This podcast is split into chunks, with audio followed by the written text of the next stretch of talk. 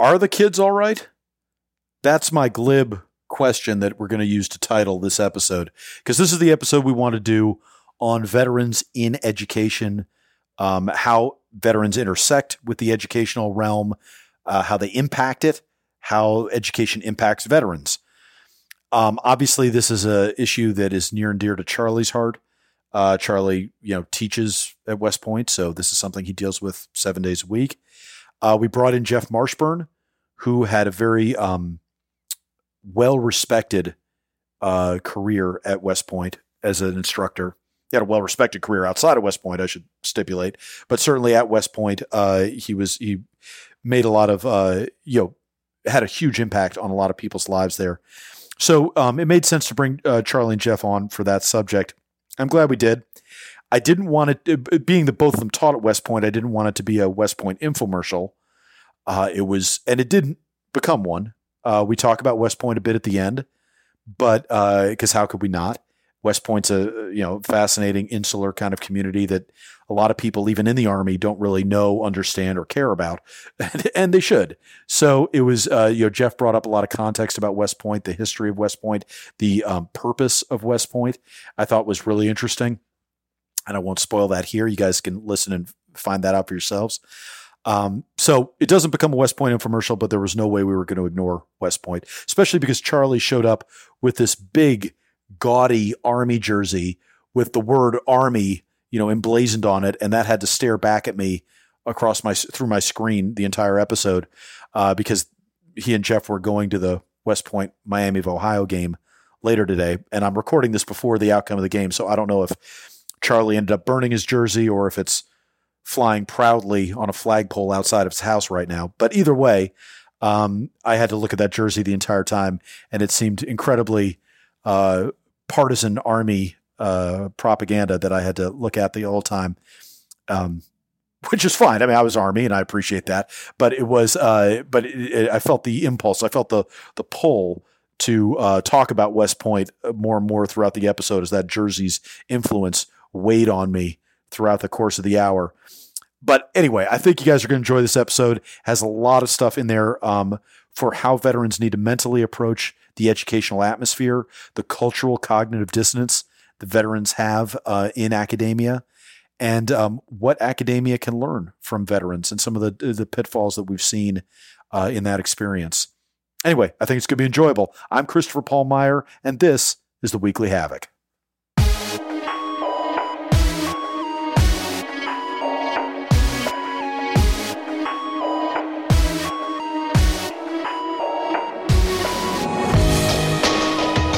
Welcome to this week's episode of the Weekly Havoc, where we engage in roundtable discussion with the staff and writers at Havoc Journal. Try to make a little order out of chaos. Jeff Marshburn enlisted in the U.S. Army in 1989. He was selected for Special Forces in 1992, and after uh, the qualification course, he was assigned to Fifth Group, but he left active duty in 1998, worked in South Central LA as part of the LAPD, and then re-enlisted after 9 11 and was assigned to 3rd Special Forces Group. Then he attended OCS in 2004, was appointed an infantry officer, and commanded two companies in the 82nd Airborne before attending Columbia University and serving as a tactical officer and regimental XO at the United States Military Academy at West Point. He retired from the Army in 2016, has been working in East Texas law enforcement since then, and has combat deployments to Africa, Iraq, and Afghanistan. Jeff, welcome back to the show. Well, thank you. I appreciate it. It's good to be here as always, and uh, just happy to have not be uh, what's the word I'm looking for? Happy to not have the opportunity to be called out on a high priority call this time, since last time this was filmed from the cab of my patrol car. That's right. That's right. And uh, Jeff and I talked before the show. In case anybody's worried, he does have a vintage flintlock pistol and musket right behind him, though. so if anything breaks out in or around the West Point area today, he is ready for it. So everybody can rest easy.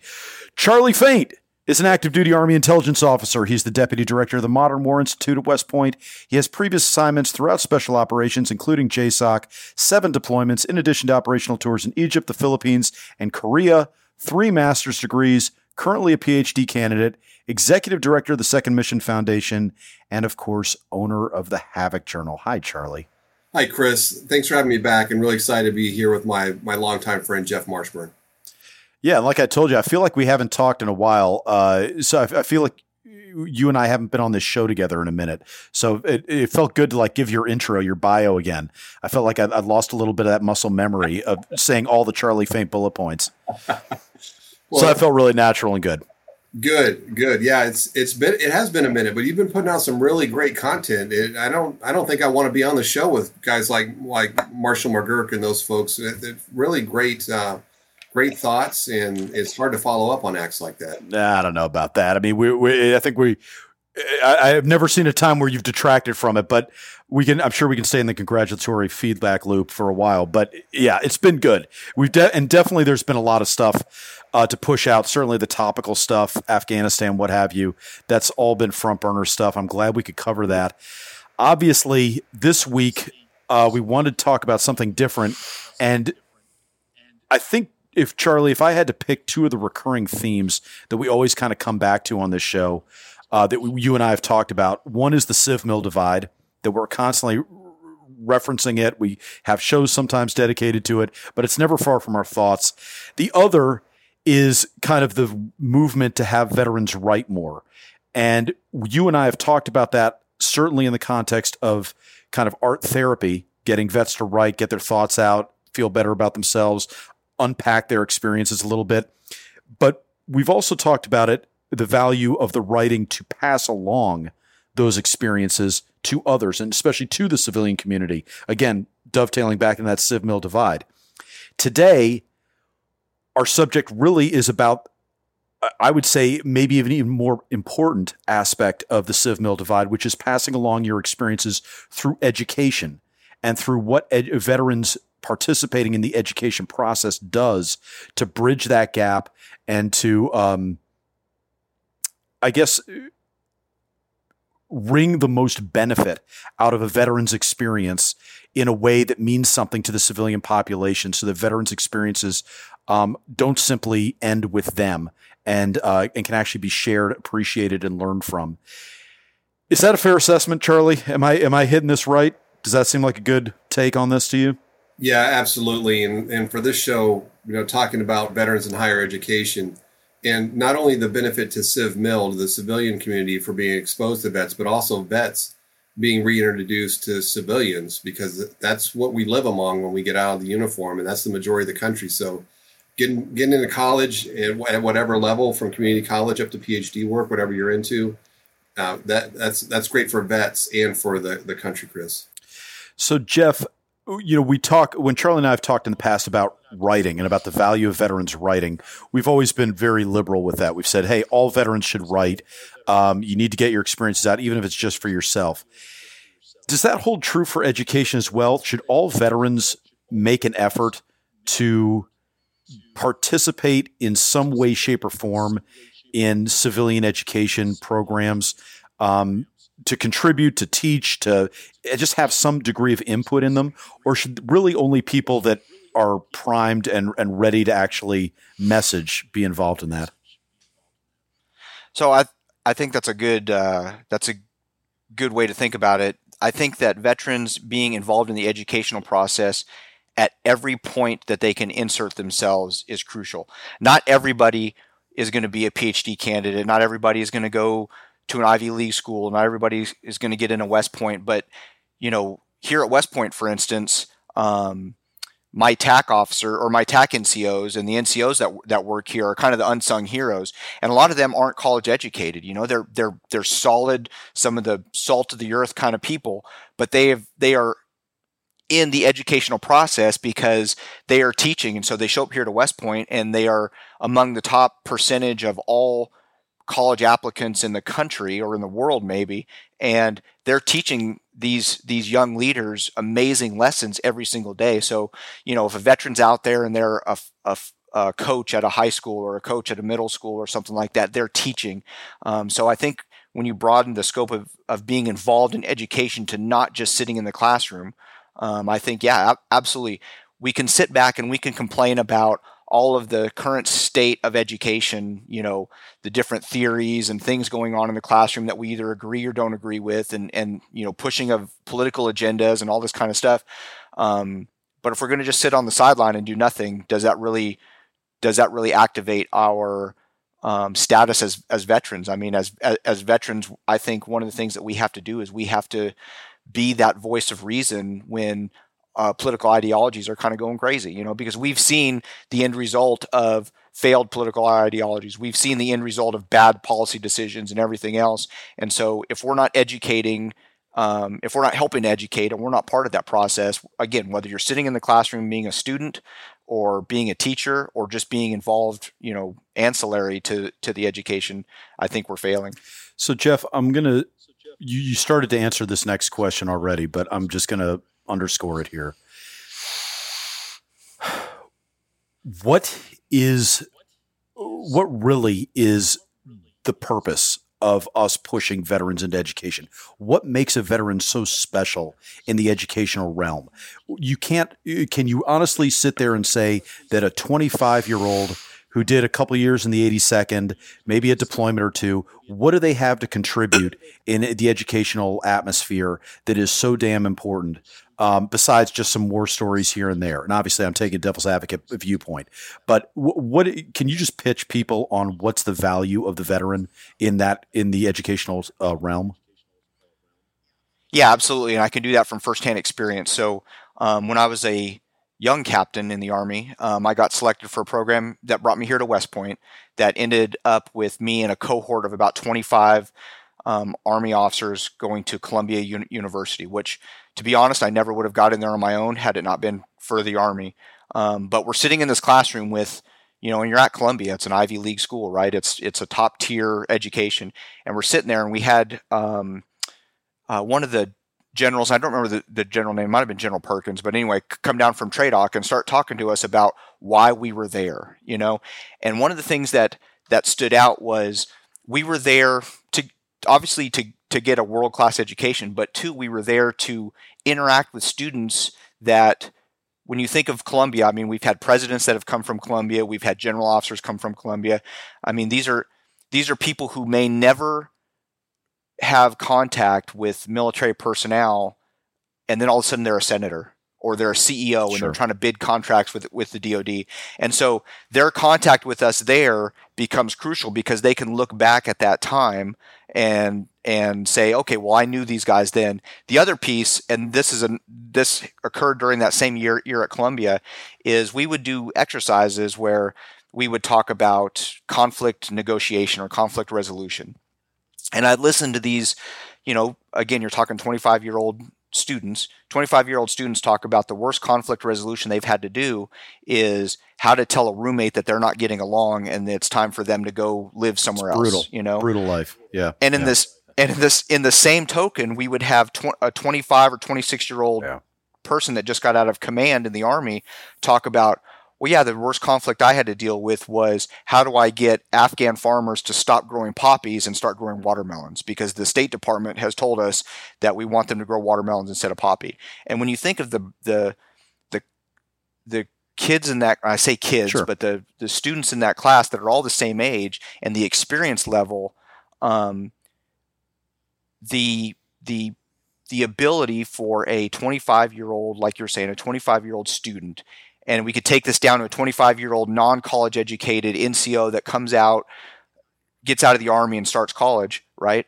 They have those same experiences and they're bringing that breadth of experience into the classroom. And one of the one of the greatest things that we do in a classroom is we learn from experience, not necessarily yeah. from opening a yeah. book, right? The book the book mm-hmm. gives us foundation, but when a student can sit in class and go, "Oh yeah, you know what? I've I've had to deal with this level of of conflict and this level of problem solving. It's completely changes the, the dynamic in the classroom. And you're not going to get that anywhere else because in no other industry in the world do we put 22, 23 year old kids in charge of four or five other kids and put them out on a corner in Afghanistan yeah. or Iraq and say, hey, make this place better.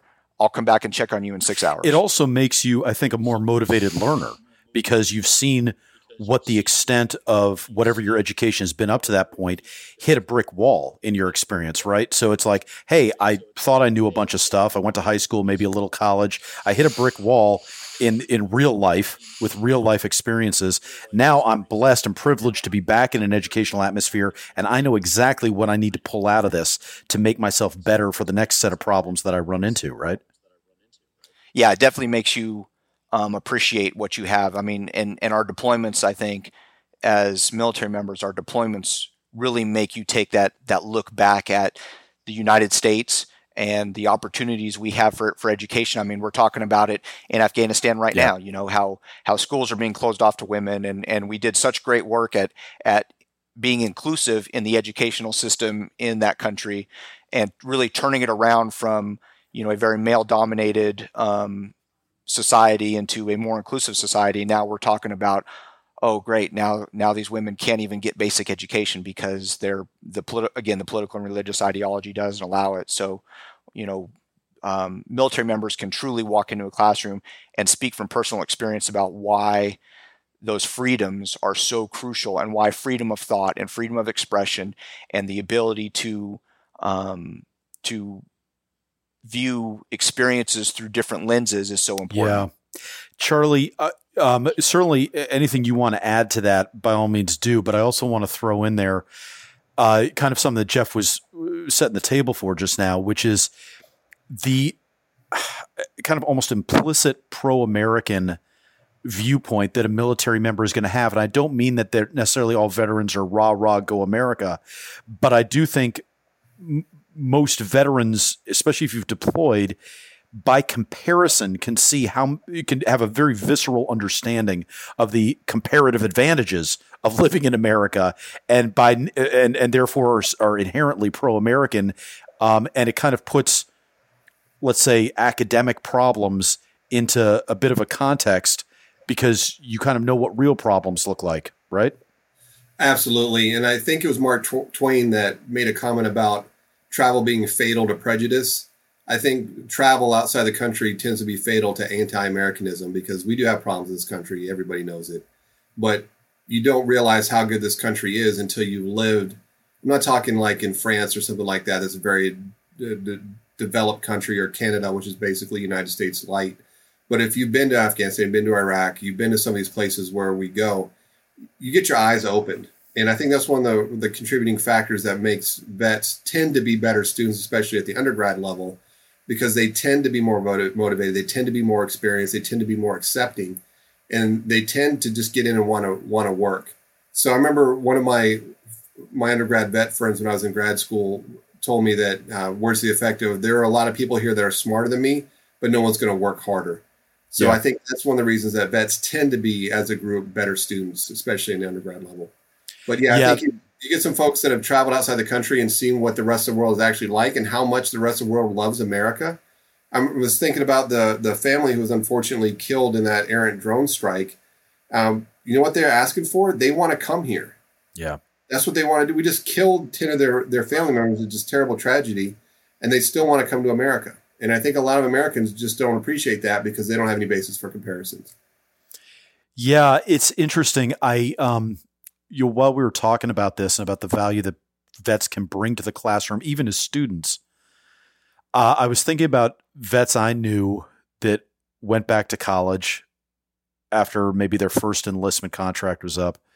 And I was just thinking about a couple guys that had been pretty vocal that they had really been disillusioned by going back to college and being in that environment again, that they were strangers in a strange land again.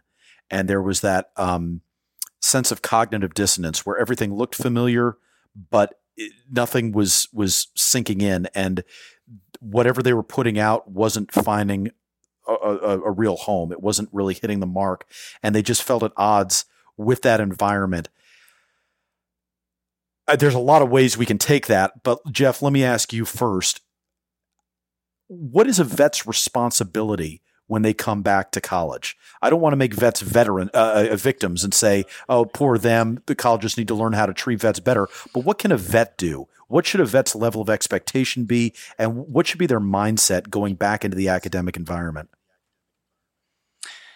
Man, so I think that that their mindset should be that they are on unfamiliar ground. You know, um, the military by by just the way we do things is very um, you know I show you something, you do it, and then you repeat it, right? Um, education is more you know it's it's cerebral. It's it's you got to learn, you've got to read, you've got to write, you've got to do all these things that are that for a you know, a soldier might be very uncomfortable because we don't require soldiers to read, write. You know, we require them to think. We require them to, you know, not that soldiers are dumb. They, they. So I probably said that wrong, but um, we don't. You know, there's writing isn't necessarily a requirement unless you're an officer, right. right? And so now you're being asked to process ideas and synthesize ideas, and so so the veterans have to understand that that that they are they are in a foreign land. And if you're in any type of higher education, college or anything like that, um, you're out of practice because you know kids go from high school into college, and you're going to be the old man or old woman in the classroom, and you're not as techno- technologically savvy, and you haven't been doing it in a while, so you so you got to brush off all those skills that you know are long forgotten and and they might have changed. You know the way we do things. You know whether it's ebooks or or or content delivery or stuff is so different now than it was. You know probably five years ago or ten years ago or fifteen sure. years ago, and so so that so they have to understand that. But I think the other thing that has to be understood is that the there is some concession. There should be some concession given to veterans because of again the value that they bring in to the classroom the value that they bring from a from just a global perspective. Many veterans, you know, whether you're an E4 or an O4, they're very savvy in the world and they understand um, geopolitics at a level that that you know high school graduates going into a you know a t- traditional four year school don't understand, and so so they're they're not going to be they're not going to have the wool pulled over their eyes by by professors who don't have the same world experiences they yeah. do. You know, we all we all talk about the ivory tower. We talk about how education becomes a self licking ice cream cone. You know, it's like you go to college, you get you stay in college, you get a PhD, and you start teaching, and then you know your worldly experience is almost zero well, you got this young kid who's just yeah. done one enlistment, yeah. maybe maybe deployed once. I mean, man, they have a world of knowledge. And the other thing that they have is they have a spine and they have a backbone, and they're not going to be bullied. And I think a lot of professors out there, um, especially in today's environment, feel like they can bully people into to thinking a certain way because you know we've all experienced or all seen or all read where colleges are are trying to manufacture thought processes and not really encouraging you know socratic method and people sure. to understand and to think and to develop on their own. It's like professors have an agenda and that agenda comes from that circular kind of path where you stay in education you go right back into education. And and so the veteran the typical veteran sitting in there is going to have a spine and a backbone and they are going to push back when they hear something that is either wrong, prejudicial, or anything like that. It it, it um, you know, when I was in Columbia, one of the things that they did is we had just repealed "Don't Ask, Don't Tell" in the mm-hmm. military, mm-hmm. right? And I had a professor that wanted to goad us into this yeah. horrible discussion on "Don't Ask, Don't Tell." And she she had written books and she was very well known right. and and she was just floored when all of us just didn't care you know like she she tried and tried and tried to to get us to you know be some you know um, homophobic bunch of you know knuckle dragging conservative kind of thing like she had painted us to be in her mind and at the end of the day like none of us cared none of us could care less it was like hey yeah that's the policy and whatever you know can we continue business and so um, well, I think that I think yeah, that, that sorry, sorry, just to cut you up, but just to just to put no, a little spin please. on it. I mean, that's so. Talk to about that cultural um, dissonance that vets may find. When should vets push back? When should vets hold their fire? You know, because uh, that's that is exactly what I was thinking of was guys that were just got so disillusioned that they were like, "Look, every day I go in there and you're saying stuff that I can prove to be wrong, and I, at a certain point, it just becomes." an issue of hey it's easier for me just to go home and read what i want to read and do what i want to do and not try to beat my head against a wall to share what I what I know and what my experiences have been. Is that the right answer or the wrong answer? I mean, how culturally should vets condition themselves to be in that environment? Well, I don't think every vet has to um, has to you know give give it to academia with with with both barrels. Some are cut out for that. Some aren't. Some don't want the fight. Sure. Um, I think that I think that some may approach it, and this is what I would encourage. I think some may approach it as this is their next mission, right? Their next mission is to sit in that classroom and to write papers and to challenge the things that they know to be wrong. And um, you know, they may not win every battle, but if they're if they are setting an example in a classroom where they hold their ground and they hold it not with emotion but with fact, I think that that other people are are are going to see that happen, and it's going to be infectious. And and um, you know they may not win that battle, but there may be one or two other people in that classroom that see that and go, "Huh, I never really thought about it like that." And all of a sudden now they're thinking, and then it, like I said, it becomes yeah. you know General Petraeus talked about ink blot theory, you yeah. know, how you how you kind of change and you know develop an insurgency, and it's the same kind of thing. If we want to if we want to change education, um, I think veterans are the answer for a lot of yeah. things, right? And I think that education is one of those things that we have the answer for, not because we're smart, not because we're anything, but because we are going to approach things with brutal honesty and facts. And I think that, you know, because of what we've seen and because of what we've done, we tend to operate more off fact than emotion. And that's a big um, threat a lot of times to the ivory tower that you encounter in professional education. Charlie, what is it that makes a veteran special? and I again, I kind of asked that up front, but Jeff keeps bringing up, you know, the different qualities that veterans can bring to the classroom, and I think it's important just to really foot stomp this. Um, what in your mind makes a veteran have that special? What's the special sauce behind a veteran that really um, that they should feel comfortable leveraging in an academic environment? So I think the biggest thing that vets encounter in, in higher education, and it's certainly true of me and Jeff, maybe for you as well down at Columbia. But imposter syndrome is the biggest thing that's got to get past. So they get in these classrooms, it doesn't matter where it is, and they're like, "Man, I don't, I don't belong here because we've got all these smart, high achieving people." What they don't know is the people sitting there right and left are thinking the same thing about them. It's like, "Wow, I'm in, I'm in class with this person who's served in the military, gone overseas, and things like that."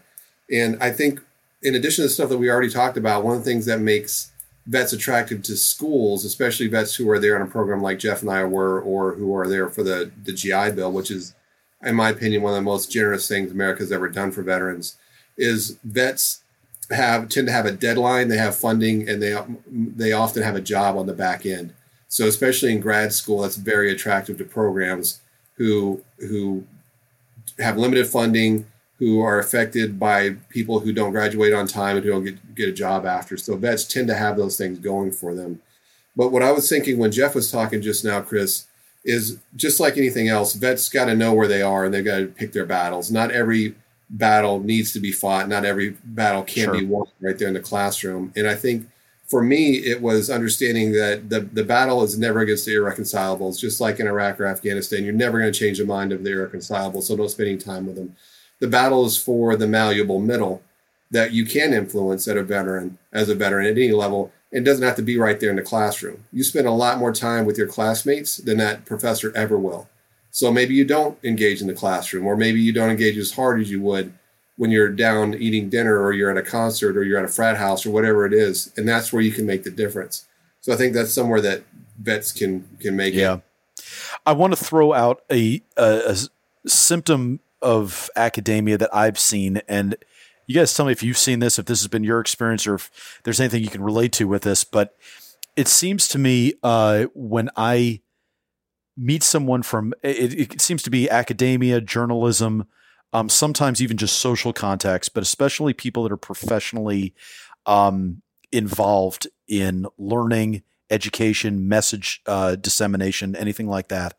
There seems to be a desire um, a, a, real uh, attraction to me as a service member and a desire to kind of leverage my service in in favor of whatever their pet I don't want to say ideology is, although it does have ideological uh, uh, symptoms, but but whatever their pet cause is. So they'll say, "Oh yeah, that's interesting." So yeah, so you just got back from Afghanistan. Okay, cool. You know, that's you. Well, then you would definitely understand why such and such such bill is just terrible and and and needs to be rejected or needs to be passed or why or boy I can't if you thought that was bad just wait till you see what's going on in Texas or whatever you know and and and I've noticed that that happens almost every single time I have contact with somebody in one of those lanes. And I want to ask you, Jeff, um, first, have you ever noticed that kind of tokenizing of a service member's service and, and trying to weaponize it in favor of a particular ideology? And um, and if you have noticed that, uh, well, what are your thoughts on it? What are the dangers of it? Uh, what are the advantages to it? So yeah, I um, at Columbia we ran into that quite a bit. You know, we um, like you're saying, everybody has their kind of pet project, pet ideology, and to get a veteran to side yeah. with it becomes well the U.S. military yeah. thinks, you know, yeah. and it's like no, you know, it's like no, this is you know um, right, right, wrong, or indifferent. I think that one of the things you find with a lot of veterans is that we, um, you know, we we love our country and kind of fear our government, kind of thing, and so when you um, when when you encounter discussions like that, I think it's important to to be thoughtful about how how how response is, you know, and and like Charlie's saying, you can't you can't um, you can't win every battle, and some battles aren't even are, sure. aren't even worth worth having. You know, some somebody wants to talk to you about a hot button topic, you know, whether it's abortion or one of these other crazy, you know, just no one is ever going to be right kind right. of things. Then you have to just kind of like, you know what, we're going to talk about that some other time, or that's not something I'm really interested in, or you know, or whatever. Um, the the the crucial part on all of this is the veteran has to stay true to to their to their belief and to their um, you know where they come from, and I think that I think I think that's important. Not all veterans are the same. Yeah. We've talked about this on the show yeah. before, and Chris, you've you've talked about uh, you know we have veterans that are ultra liberal and veterans that are ultra conservative and everything in the middle. So, you know, now granted, we all get painted with a conservative brush and we all get painted with, you know, the, the, um, you know, all all that goes goes along with that, but that doesn't typify most veterans. That typifies a very small small percentage, and I think we just at the end of the day, you got to be true to yourself, and you've got to, like Charlie was saying, you've got to choose the battles that you're going to fight right there, right then. Um, yeah.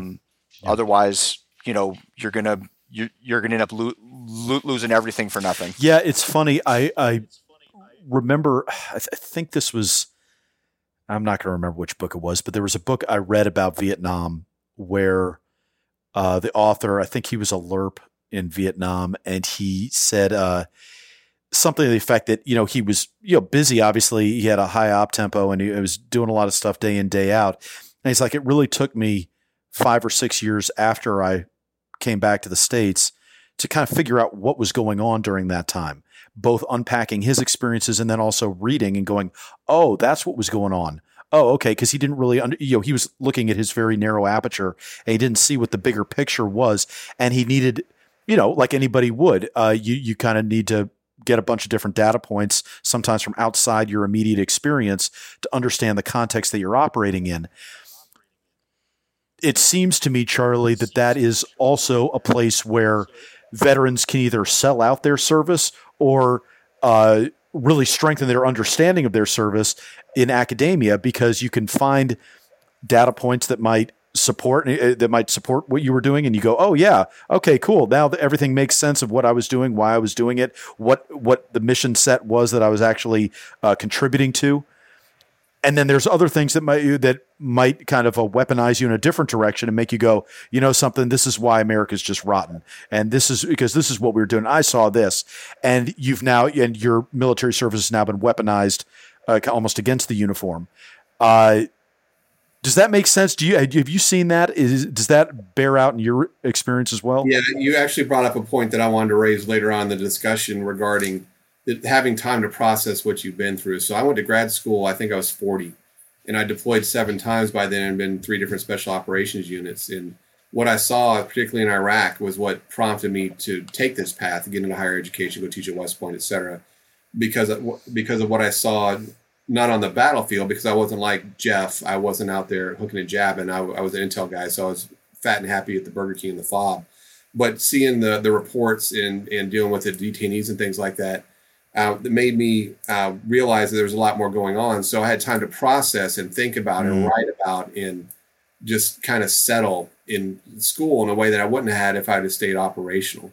And the other point that you brought up that I wanted to raise as well is sometimes vets have an overinflated sense of what they know because they did one tour in Marja, right. dri- driving back and forth down Route Irish, and suddenly they think they think they're a Middle East geopolitical expert. And I served in Afghanistan four times as intel guy. I studied it a lot, but in grad school, I had people in my class who were Afghans and Pakistanis. Right. So chances are they know a good bit more about it than I did, just based on my my limited experience. So it drives me nuts when whenever a vet tries to use their status as a veteran to talk about something that they really don't know what they're talking about. It's a really good point. So yeah, I, I mean, it, it, I don't think it's overstating the case to say every vet should have humility and, a good sense of self awareness of Absolutely. what they know and, and what the left right limits are of their experience. Um, I want to personalize this a little bit, Jeff. Uh, talk to me about how you came to West Point and what your kind of operating system was there. What was your, um, how much did that motivate you as assignment? What did you find were the challenges teaching kids? Uh, what were the uh, the pleasures, the joys of it? So that's kind of funny that you mentioned that. Um, so I had a very non-traditional path, right?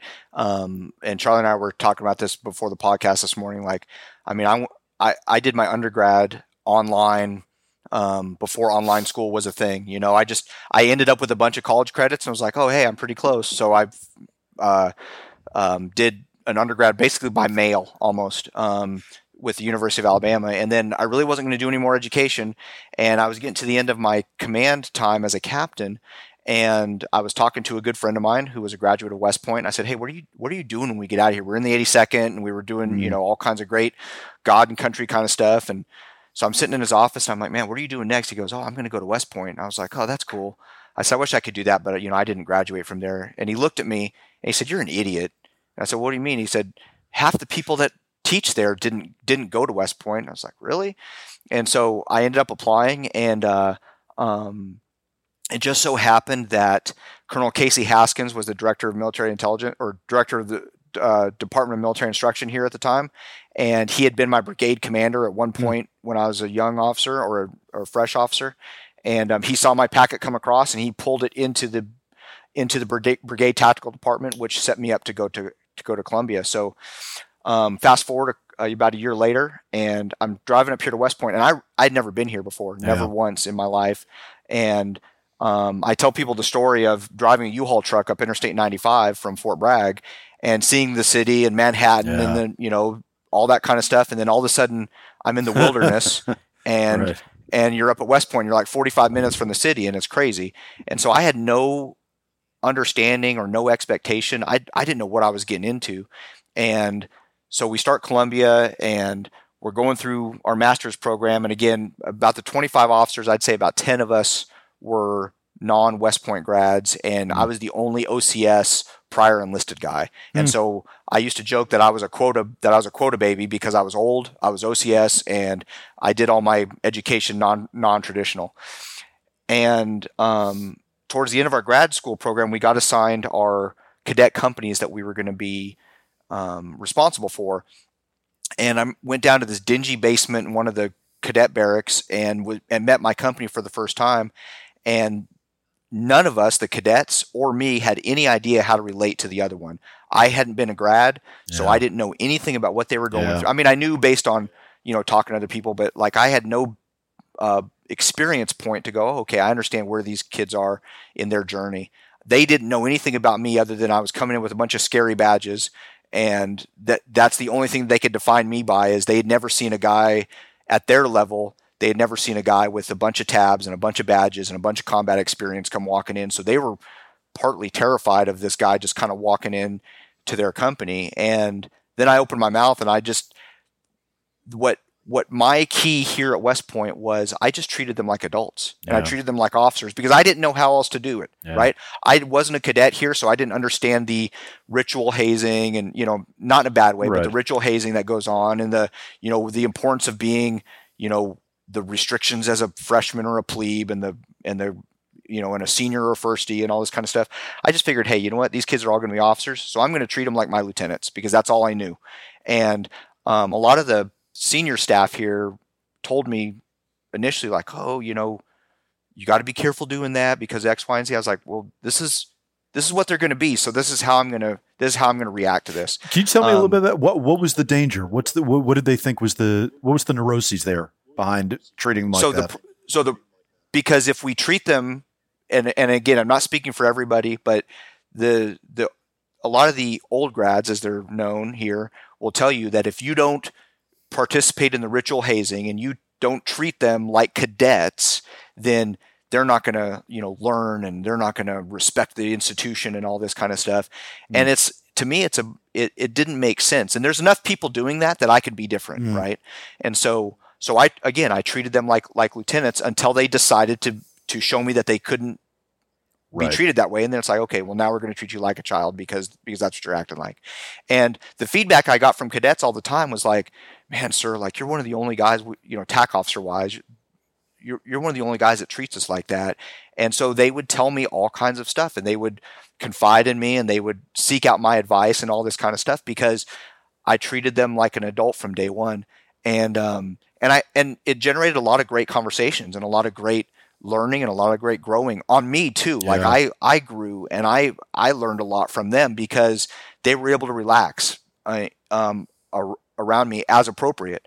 Um, so so my coming here was again it was very non-traditional um, i call it accidental in a lot of ways but it was one of the best assignments i had because i got to influence and model and mold um, this young generation of officers which are shoot a lot of them are captains now looking at making major which yeah. you know like they're going to surpass where i ever was and and and that's a point of pride and so i think that um, I think that me inserting myself into the educational process here and part of the education, um, you know, I had to I had to learn how to deal with professors and I had to learn how to deal with the academic department and and all, and all this different stuff.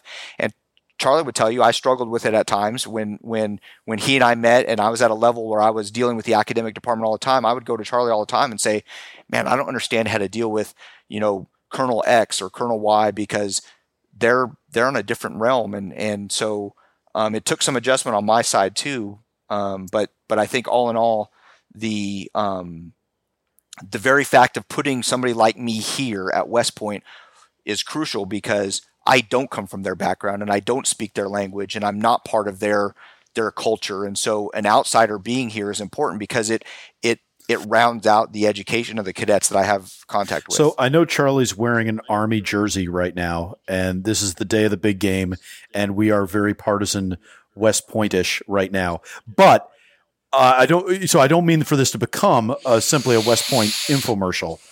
That said, I think it's worth um, talking a little bit about the specifics of what it means to be a professor and a leader at West Point, because I think Jeff, you're right. I, I I don't think. I mean, I wasn't an officer. Um, I don't know anybody that cared about the Army Navy game. I didn't know anybody that knew where West Point. Like they, they know where West Point is, but it's like, uh, you know, it's it's it's a it has no meaning. It has no no personal. It doesn't generate a lot of personal feelings. And I think the ins and outs of of what life is like at West Point, certainly what the teaching and the academics and the expectations are, is very foreign to a lot of people, even in the Army. So, one thing I just want to clear up to address some of those points, Jeff, you saw, talked about the the tensions you had with some of the academic staff. What is that? What's what's the rub between your between your role as a regimental XO and an attack officer and the academics? What, what would the, what would the rub be? What's an example of that? Okay, so there's there's three major organizations at, at West Point. There's the Brigade Tactical Department, which I was a member of.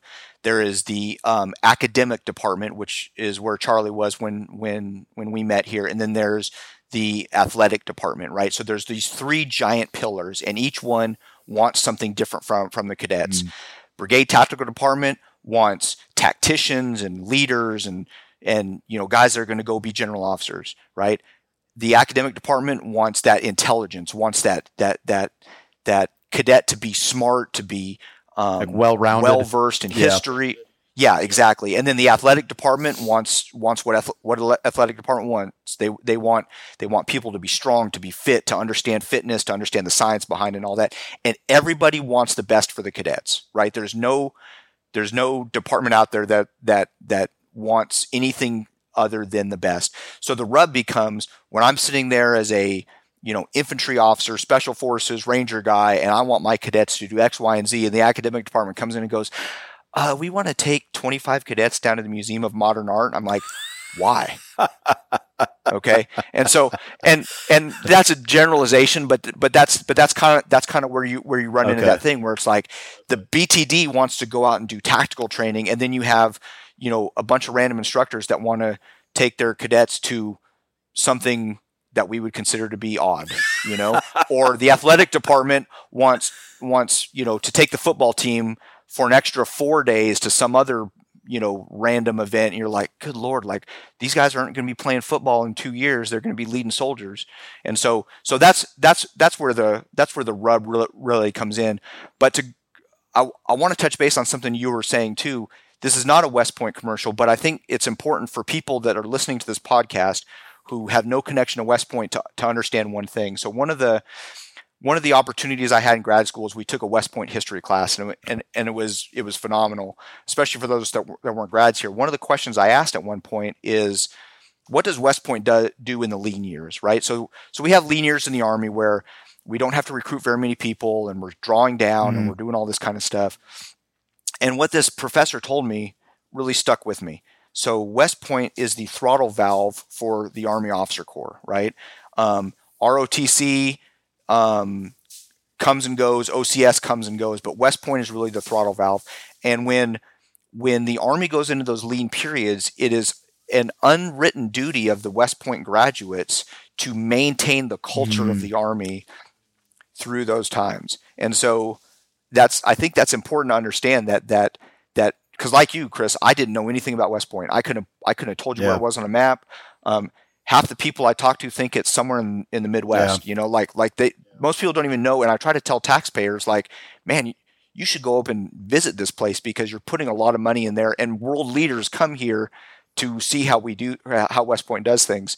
But the important part for the Army is that kind of unwritten rule that that you know like in the 70s and i think we're about to be in that drawdown period time here now that afghanistan's over um, the the responsibility to maintain the culture of the U.S. Army falls on those West Point officers, and they don't even know it. Like it's not even a stated sure. thing, but but that's that's the way that West Point acts, and I think that that's important to, to to understand. The importance of the institution is not just putting out smart graduates and people that wear yeah. rings that you know that have a secret handshake that gets them promoted ahead of peers and all this kind of stuff. That was a joke. Um, but but but it's it's it's this it's this cultural. Is it is it a joke though, Jeff? Well, that's for another podcast. We'll talk about ring. we'll do a ring knocker pod, podcast at some point. But uh, no, the I think it's important to understand that that there is a an important cultural aspect to West Point as far as the Army, and we have to have the institution to maintain that when we get into those really lean and very troubling times again. I think of the 1970s Army sure, sure. and probably the 2020s Army that that we're going to see in, in in very short order. So, Charlie, it sounds like a lot more trips to uh, to MoMA, to the Museum of Modern Art, should be in, in order. Keep that Army culture strong.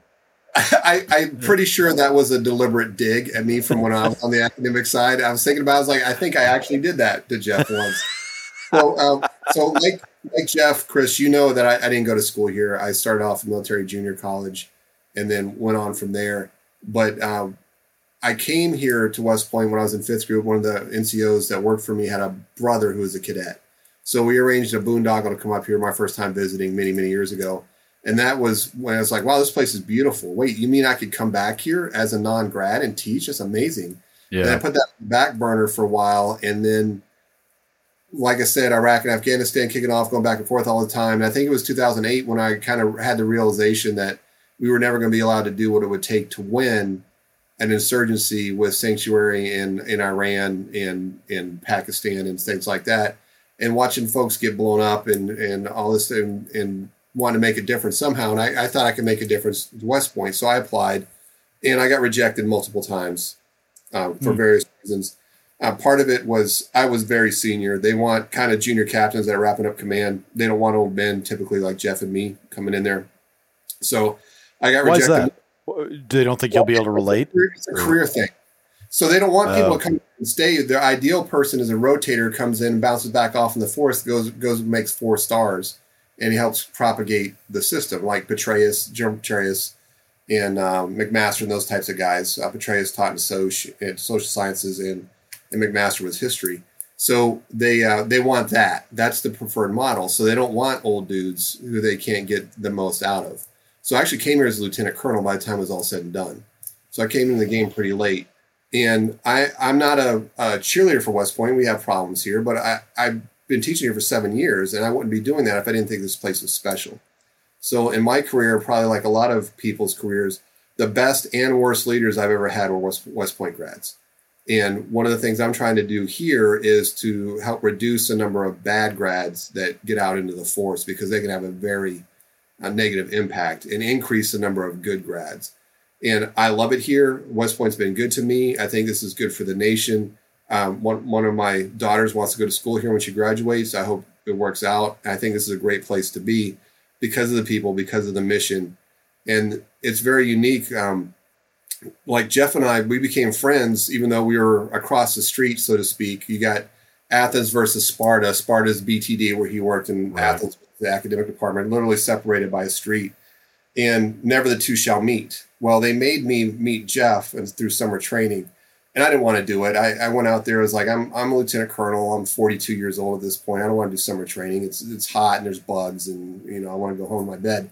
But I got out there and I met Jeff, and I'm like, this guy's actually really cool. He's really funny, and we hit it off. And it ended up having the the positive externality of whenever I needed something from BTD, like when uh, I would take my my students on a trip to Yale and they denied our alcohol consumption ETP, I would call Jeff. I'm like, come on, man.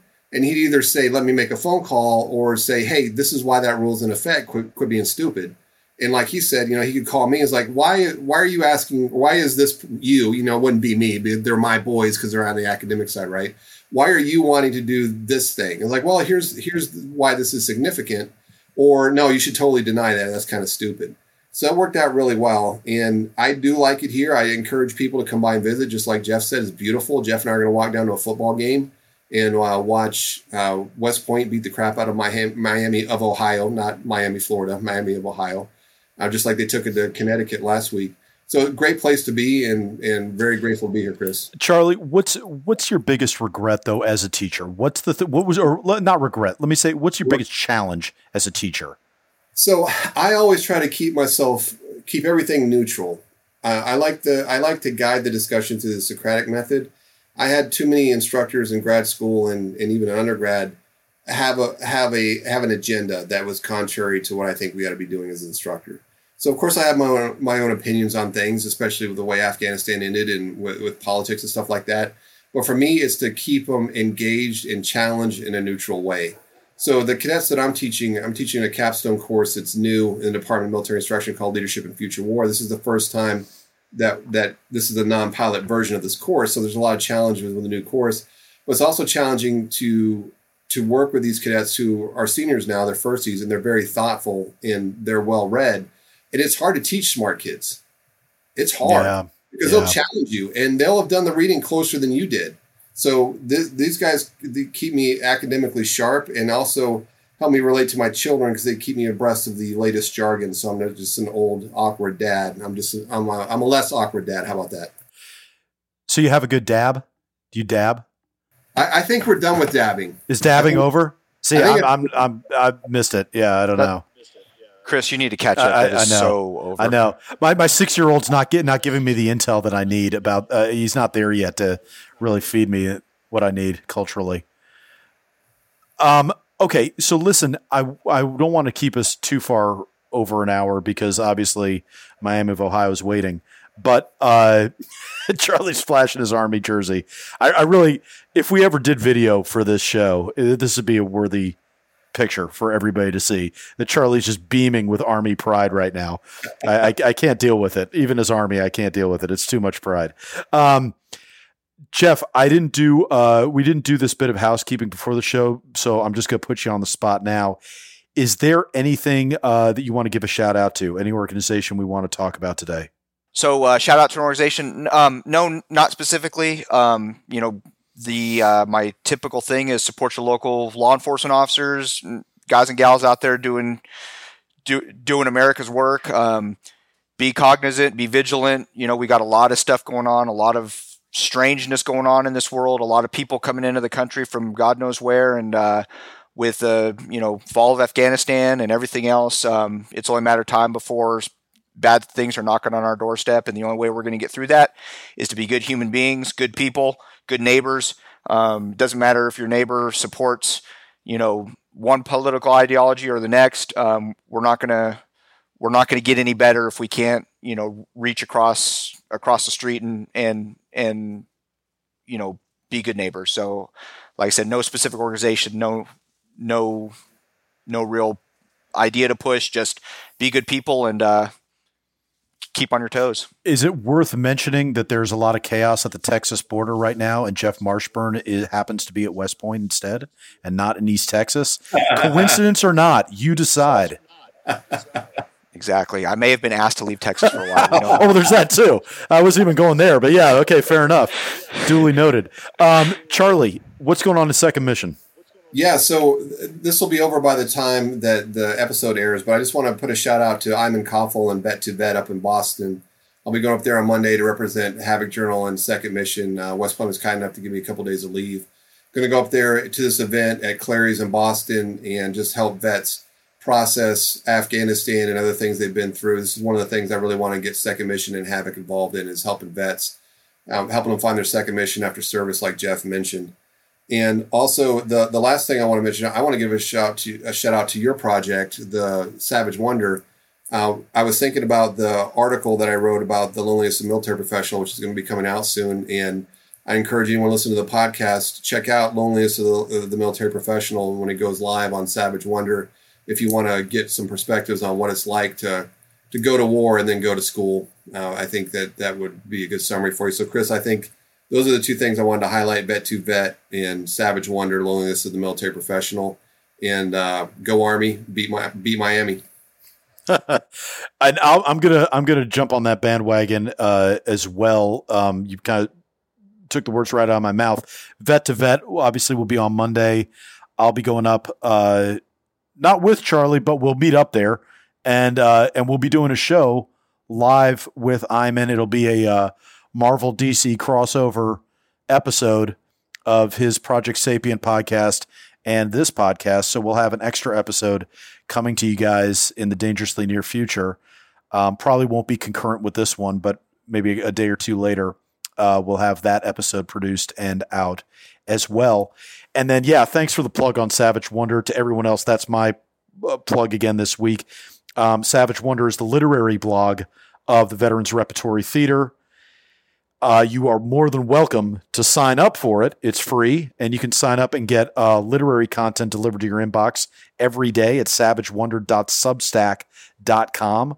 Or, or and you can also listen to the Savage Wonder podcast, which is a one-on-one, long-form conversation uh, that we hold with someone with kind of a rare breed: those that have a foot in the world of the artist, and those that have a foot in the world of the warrior.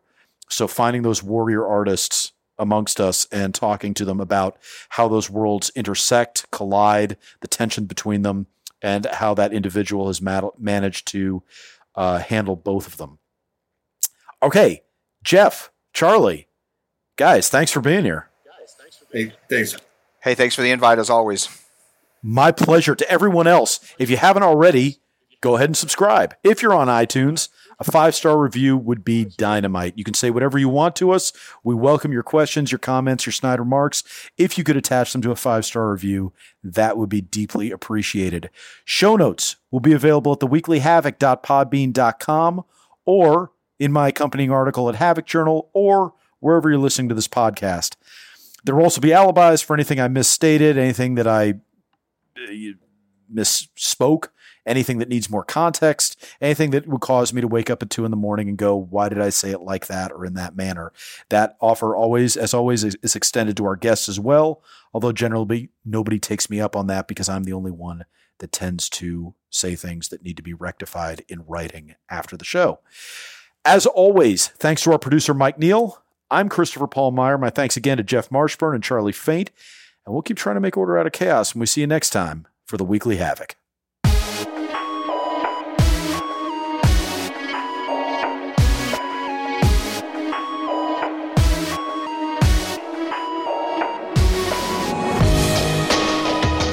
Jeff doesn't know this, but he's got a fire pit table to assemble before we go to the game. So. what? First, I make him do a podcast, and now I'm going to make him do furniture build for me. Boy, I'm from Texas. We pay we pay a certain demographic to do work like that. so this is what you get for getting quote unquote free lodging, right, Jeff? Yeah, I know, I know, always, right? Always, always strings attached. Yeah.